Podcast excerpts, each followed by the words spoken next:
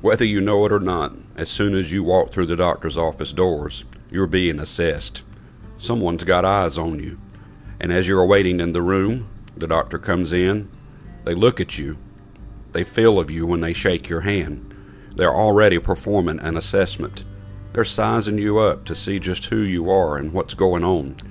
And then after the questioning, they'll do a more focused assessment to hone in on what you're complaining of, to try to find out what's happening and what's going on.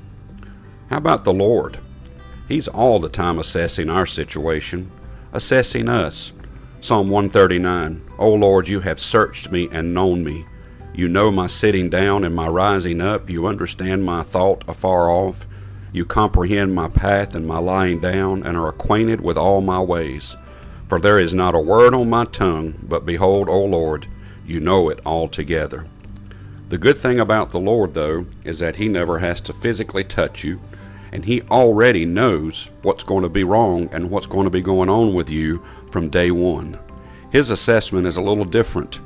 He's really assessing how we deal with situations, how we take an opportunity and run with it, how we take a situation and deal with it. So He's constantly assessing us but in a very different way. It says, You know my sitting down and my rising up. He knows your strength. It says, You know my thought afar off. He knows your mental health. You comprehend my path and my lying down. He knows what you're thinking and where you're going. And you are acquainted, it says, with all of my ways. He's not just aware, he's acquainted. A much more detailed and intimate relationship. Then it says, For there is not a word on my tongue he knows exactly what we're thinking and what we're going to say. But many times we say the wrong thing. We do the wrong thing. We take the wrong path. We don't feel good. Our sitting down and our rising up, it hurts. And He knows all about it because He's already searched us and known us.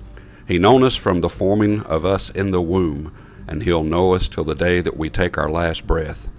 So the next time you go to the doctor, understand you're being looked at. But oh, on a day in, day out basis, you're being watched by a higher power. You're being watched by the Father Himself. Let's just trust in Him. May God bless you and have a wonderful day.